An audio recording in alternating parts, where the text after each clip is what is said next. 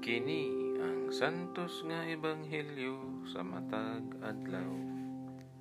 Enero 13, Miyerkules sa unang simana niining ordinaryong panahon tuig 2021. Pagbasa gikan sa ebanghelyo sumala ni San Marcos.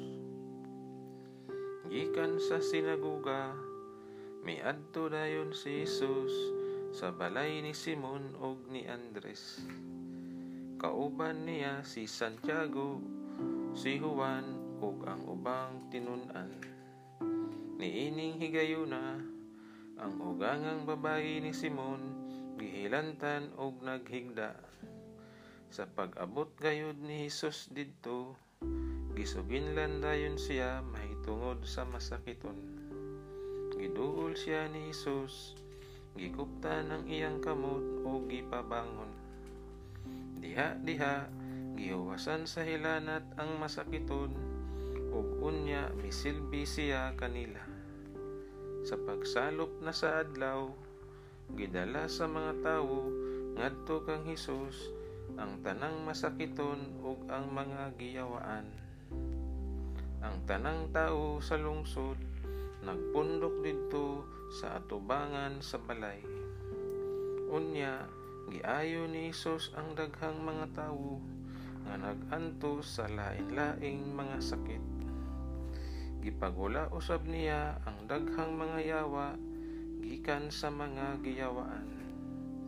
Wala niya tuguti ang mga yawa sa pagsulti kay nakailaman sila kaniya.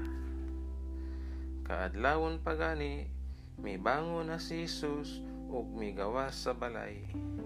Miadto siya sa usa ka dapit nga mingaw ug nagampo didto. Apan si Simon ug ang mga kauban nangita kaniya. Nakit-an nila siya ug giingnan. Ang tanan nangita kanimo. Apan mitubag si Jesus. Mangadto kita sa silingang mga lungsod kinahanglan sangyawan ko usab sila. Mianhi ako alang ni ining maong katuyuan. Busa gilibot ni Jesus ang tibuok Galilea. Nagwali siya sulod sa mga sinaguga o gipagula niya ang mga yawa gikan sa mga giyawaan. Ang ebanghelyo sa Ginoo